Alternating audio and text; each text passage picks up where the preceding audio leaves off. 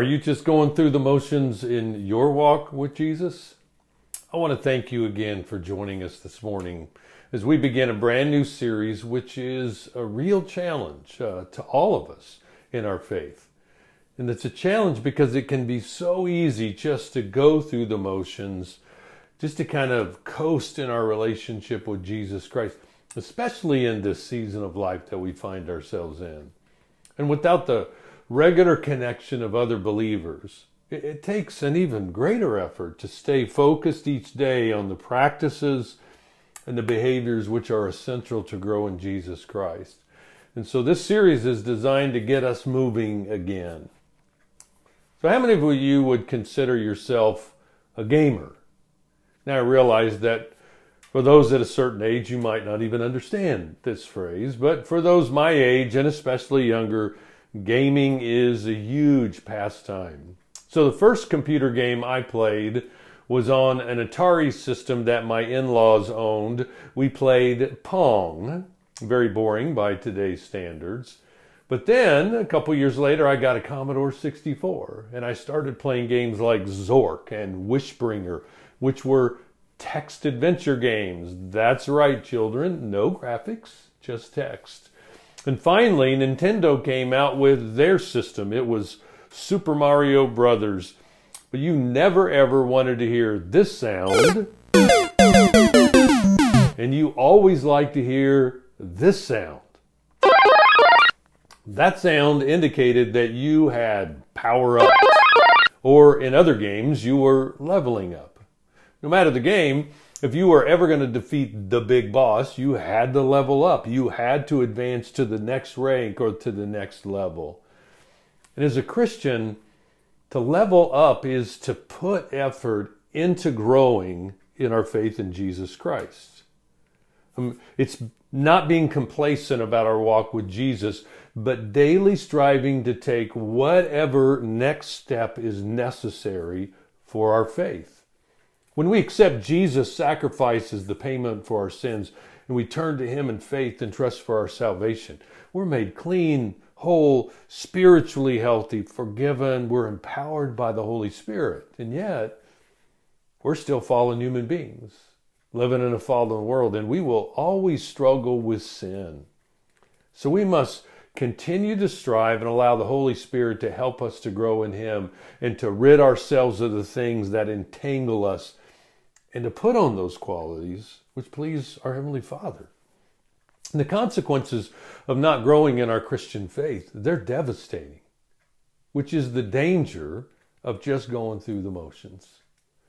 And so today we begin this new series called Level Up to help us learn how to go to the next level of faith, to, to find the power and the motivation to keep growing in our walk with Jesus Christ. And we're using a passage of scripture from the writing of the Apostle Peter. Peter, one of the 12 chosen by Jesus, the one who was really good at sticking his foot in his mouth, Peter was transformed by the power of God. And he chose to write two letters to a group of Christians, some of whom were just going through the motions.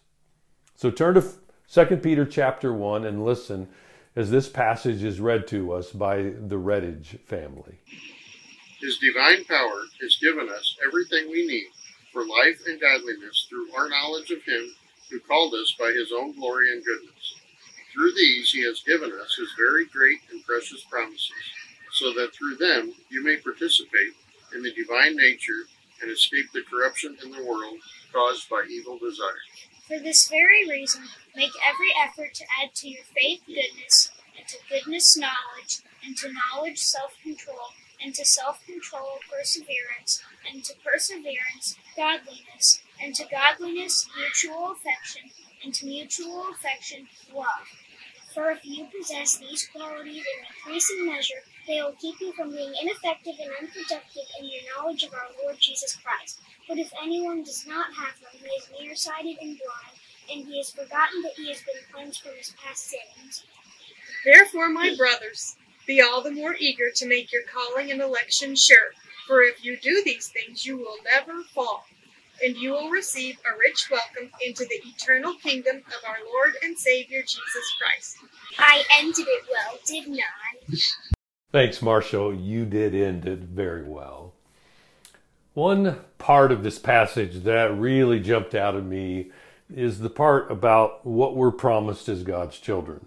Verse 3 His divine power has given us everything we need for a godly life through our knowledge of Him who called us by His own glory and goodness. I really like how the New Living Translation words this By His divine power God has given us everything we need for living a godly life. That's an amazing promise. Everything we need for living a godly life. And it's not just by any power, but by His divine power, the power that created everything that we see around us, the power that parted the sea for the children of Israel to walk through to safety, the power that healed all manner of diseases through the work of Jesus on this earth, the power that brought Jesus from death to life, the divine power of Almighty God has given you and me everything we need for a godly life. Do you need God's power to overcome discouragement? It's available to you. Do you need God's power to bring peace when you feel turmoil? It's right here. Do you need God's power to help you overcome the addictions in your life? It's right here. Do you need God's power to help you stop judging and criticizing other people? It's right here. Do you need God's power to give you the courage to speak up for Him? It's right here in His Word. How do I discover this power? Verse 3 goes on through our knowledge of Him who called us by His own glory and goodness. Now, this concept of the knowledge of God and His Son Jesus Christ is to Peter really at the heart of this letter. Peter both opens and closes this letter with a very clear reference to the knowledge of God and of Jesus Christ. Verse 2 Grace and peace be yours in abundance through the knowledge, there it is, of God and of Jesus our Lord. Then at the end, chapter 3, verse 17, therefore, dear friends, since you've been forewarned, be on your guard so that you may not be carried away by the error of the lawless and fall from your secure position, but grow in the grace and knowledge of our Lord and Savior Jesus Christ. To him be glory both now and forever. Amen. Through the knowledge of God and Jesus our Lord grow in the grace and knowledge of our Lord. Peter even talks about this knowledge in verse 3 of our passage and again in verse 8. And then in a similar vein, Peter states that the false teachers, they were the ones leading some of those Christians astray, that their fate will be all the more serious because they had come to know Christ, but then had turned away from that knowledge. Chapter 2, verse 20. If they, those false teachers, have escaped the corruption of the world by knowing our Lord and Savior Jesus Christ and are again entangled in it and overcome, they are worse off at the end than they were at the beginning. It would have been better for them not to have known the way of righteousness than to have known it and then to turn their backs on the sacred command that was passed on to them. So, the key question for you and I is and we're going to spend much more time next week digging into this. But the question is just what knowledge are we talking about and where do we find it? If we really know God as our Father and Jesus as our Savior, then we have an intimate relationship with Him. This is how this word is used often in Scripture an intimate relationship. So, just like we have an intimate relationship with our spouses, those of us who are married, but that intimate relationship can only happen if we have significant knowledge about them. What's important to them, their likes, their dis- dislikes, their past struggles, their present needs. This type of knowledge takes a lifetime of listening and asking questions and making mistakes and paying attention. I remember early in our marriage buying a computer game for my wife. Now, you need to know that playing computer games is very low on the priority list for my wife. I was buying a computer game because I love computer games. My knowledge of my wife was very limited at that point. But the more I listen and ask questions and pay attention, the more I can do things for her that she loves. The more we know our spouses, the more intimate our relationships can become. And the more we know God and Jesus our Lord, the greater and more in depth and more significant that relationships become. So, how do we know God and our Lord? Through what we're doing, even right now the study of His Word, the Bible. We do it through our small groups as we meet and we open the Bible and we learn together. But especially through those times when you personally focus each day, when you seek God and I seek God through the study of His Word. And I can't stress enough the importance of building this into our lives, this time where we open the Word and we seek to learn more about God. And there's a danger in our church and our culture and society of putting characteristics and qualities on God that are more about warm and fuzzy feelings. I mean, knowing God does mean have a warm, intimate relationship with our Creator, but it also means understanding who He is and its implications. I mean, too often we're guilty of listening to the voice of our heart rather than the voice of God found in His Word. And how foolish are we when we put our own will as being more valuable and respected than the will of God? I mean, take our world's view on sex. I mean, the Bible is very clear about the physical relationship we know as sex, that sex is reserved only for the committed relationship of a husband and wife. Any other type of sexual relationship is condemned in Scripture. But the reason God has placed this boundary concerning sex is because of his great love for us. You see, he created us, and he knows how wonderful this sexual relationship between a husband and wife is. It creates a bond that is essential to a healthy marriage. But he also knows the devastating consequences in our lives when we step out of those boundaries. But too often Christians choose to allow their feelings about another person or their own physical drive to override the clear teaching of Scripture. And so to Peter, this knowledge of God, it's essential to our life. And this knowledge of God is only found in Scripture. Too many Christians know too little about the God of the Bible because they just simply don't open His Word and read. So Peter shares that it is God's glory and goodness which leads him to reveal to us how real life is meant to be lived. What a promise.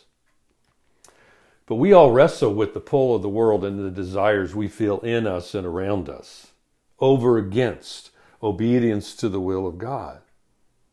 Yet the more we get to know God, the more we see His amazing love for us, the easier it is to trust Him. That, like a loving parent, he knows best and will clearly let us know how we can live our best life here and now, as well as eternal life to come.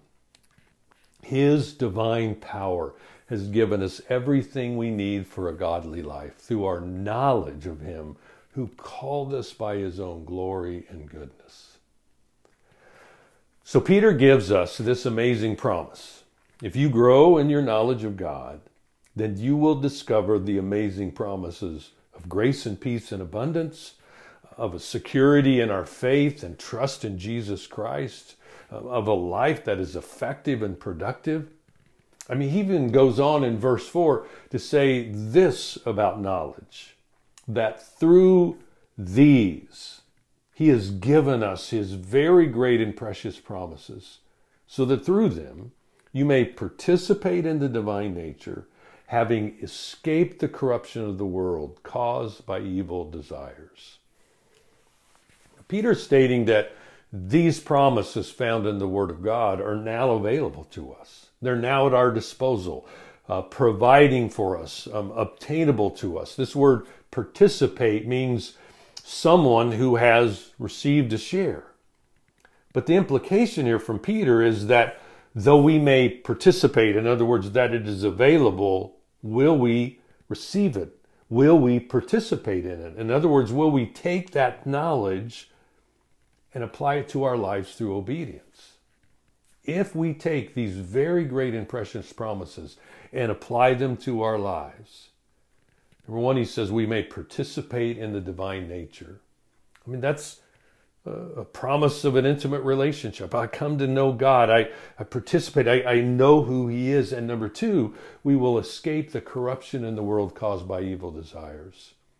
With the knowledge of God found in His Word, consistently applied to my life, I have the power to renounce the sin in my life.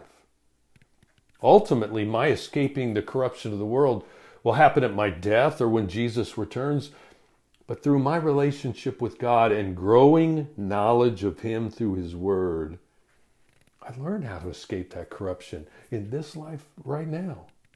And through these next few weeks, we're going to level up in our understanding of God um, in some key areas of our life that will make such an impact. The scripture is filled with promises that we can apply to our lives today. Now, some of those promises are not dependent upon us at all. They happen simply because God says this is going to happen. I mean, here's a promise God spoke to Noah that we still see practiced today. Genesis 9 I will remember my covenant between me and you and all living creatures of every kind. Never again will the waters become a flood to destroy all life. Whenever the rainbow appears in the clouds, I will see it and remember the everlasting covenant between God and all living creatures of every kind on this earth. That's a promise we see practiced even today. But many others are conditional promises. God says, This is what I will provide if you obey. And salvation is one of those conditional promises. Acts 2, Peter replied, Repent and be baptized, every one of you, in the name of Jesus Christ, for the forgiveness of your sins and you will receive the gift of the Holy Spirit.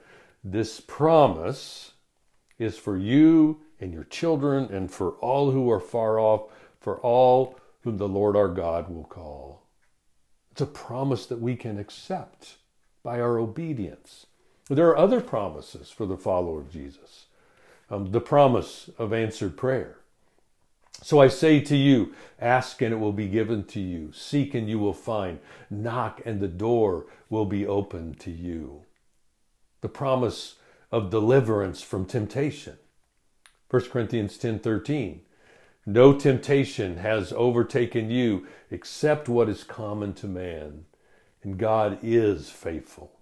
He will not let you be tempted beyond what you can bear, but when you're tempted, he will also provide a way out so that you can endure it. The promise that God will meet your needs. Philippians 4:19 and my God will meet all your needs according to the riches of his glory in Christ Jesus. All of the promises found in the word of God help us to either grow closer in our relationship to God, that's that phrase participate in his divine nature, or they aid us in escaping the corruption of the world and overcoming the sin that we so struggle with in our daily lives. His divine power has given us everything we need for a godly life through our knowledge of Him who called us by His own glory and goodness. Through these, He has given us His very great and precious promises so that through them, you may participate in the divine nature, having escaped the corruption of the world caused by evil desires. I want us to take a couple of minutes and answer a couple of questions to see how we can apply this passage to our life. So, question number one is this What are, what are you doing to grow in your knowledge of our Lord and Savior, Jesus Christ? What are you doing? Well, here's some things you can do. Number one, open the Bible and read it. So, how many of you are the kind of people that read the fine print before you sign any document? In 2019, Squaremouth, a travel insurance company, hid the instructions for claiming a $10,000 prize in the fine print of every travel insurance policy it sold. The company planned to run the contest for a whole year. They thought it unlikely that anyone would notice the section titled Pays to Read on page 7 of the nearly 4,000 word document. But they didn't count on high school teacher Donelan Andrews, the self described nerd who said she always reads the terms, whether it's a digital software user agreement or a travel insurance policy.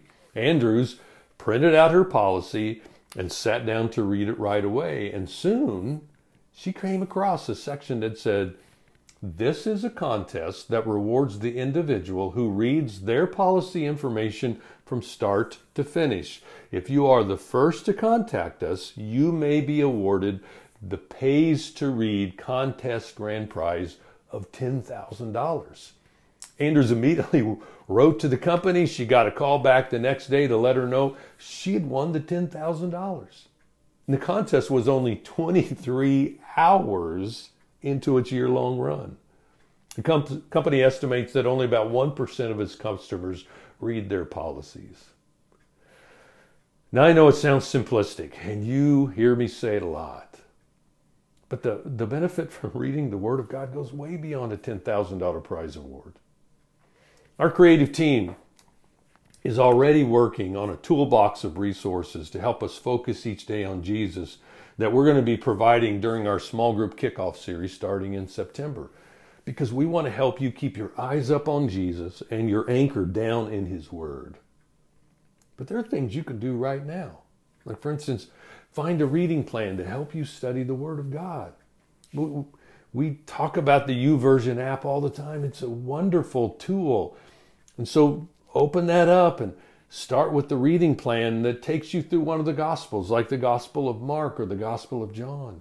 Get you a notebook so that you can write down your observations and your questions, but especially how you should apply this passage of Scripture. And as you study through the Gospels, make sure that you write down those promises of God that you come across. So we need to read the Bible. Second thing we need to do is you need to get in a small group and study with other people. In just five weeks, our small groups will resume with a unified study together. So on Sunday mornings, they're going to be a message from the Bible. And then that week, each one of our small groups will study that passage together. And we're going to begin our time of signups for small groups starting next Sunday. But I'm asking you to make a decision today to say, I will be in a small group this year. And if you're already in a small group, make sure you text or email your leader and tell them, I'm in. And the thing about this season of COVID, many of our groups are going to stay online. So even if, even if you live in Lake St. Louis or Kirkwood or Alaska, you can join one of our groups. But imagine studying a passage and hearing the insights of other believers and listening to their stories of struggle and hope, and then learning how to apply the Word of God and put those promises into your life. You need a small group. Number three, make a commitment to not miss a Sunday. I mean, one thing about COVID is how easy it is to participate on Sunday. All you need is your cell phone. And even if you're on vacation or at the ball field or the church parking lot, you can join us. But easy doesn't mean unimportant. You and I need the weekly participation of God's people, the study of God's Word to help us grow in our faith. So, my challenge to you is make a commitment to not miss a single Sunday the rest of the year. So, question one what are you doing to grow in your knowledge of our Lord and Savior Jesus Christ. And question number two how are you applying His promises to your life? I mean, to apply God's Word is simply to ask, you know, what do I need to do? I mean, as you're reading a passage in the Gospel of Mark or some other place in Scripture, when you end that passage, you need to always ask yourself the question, what is God saying in His Word that I need to do? But application is also taking those truths, those promises, and regularly reminding yourself of what they say. One of the reasons I often emphasize how God sees us is because, like many of you, I, I, I wrestle with the voices inside of me that tell me that I'm just a failure. So I must take the Word of God and His promises that He gives in that Word, and I need to tell them to myself, to declare them to myself, to regularly remind myself of what God says about me. In other words, about how God sees me. So let me show you how I take God's promises in truth and I apply them to my life. Romans 8 1 Therefore, there is now no condemnation for those who are in Christ Jesus. Because through Christ Jesus, the law of the Spirit who gives life has set you free from the law of sin and death.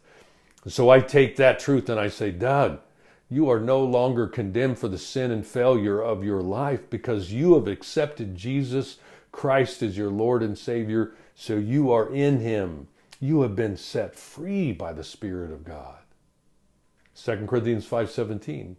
Therefore, if anyone is in Christ, the new creation is come, the old is gone, the new is here. And I take that truth and I say, Doug, you are not your past. You are not what you did. You are who God says you are. You are a new creation in Jesus. Ephesians 1 7. In him we have redemption through his blood, the forgiveness of sins, in accordance with the riches of God's grace.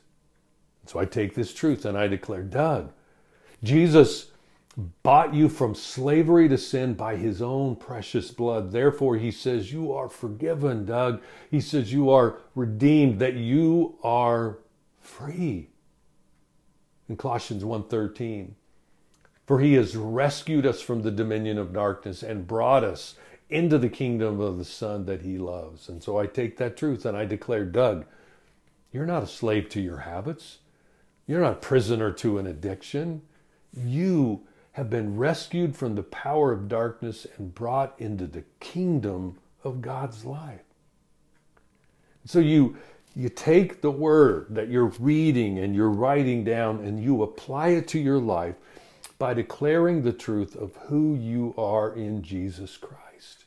I mean, these promises are powerful. They give us everything we need to live a godly life. And so, for the remainder of this series, we're going to build on the promises of God and learn together how to put the following into practice so that you and I can level up. So Peter goes on, verse 5. For this very reason, make every effort to add to your faith, that's the foundation, right? Add to your faith goodness, and to goodness knowledge, and to knowledge self control, and to self control perseverance, and to perseverance godliness, and to godliness mutual affection, and to mutual affection love. Now, we're going to be leveling up in our faith in Jesus Christ. And this passage is going to really help us in that. But Peter ends our passage with a great promise to those who make every effort and a very serious warning to those who are going to just keep going through the motions. Look what he says starting in verse 8. For if you possess these qualities in increasing measure, they will keep you from being ineffective and unproductive in your, and here's this word again, in your knowledge of our Lord and Savior Jesus Christ. But what if you're just going through the motions? But whoever does not have them is nearsighted and blind, forgetting that they've been cleansed from their past sins. Therefore, my brothers and sisters, make every effort to confirm your calling and election, for if you do these things, you will never stumble, and you will receive a rich welcome into the eternal kingdom of our Lord and Savior, Jesus Christ. Are you just going through the motions in your walk with Jesus? I mean, it's time. Recommit yourself to living the life that God wants you to have that comes from His promises. I've really been struggling over the past four months in this area of coasting and going through the motions. I know part of is the impact of COVID and what's happening in our church. Honestly, that's just a lame excuse. I really need the challenge of this series to help me to start putting the effort into my walk with Jesus that he he deserves. It's time to stop going through the motions.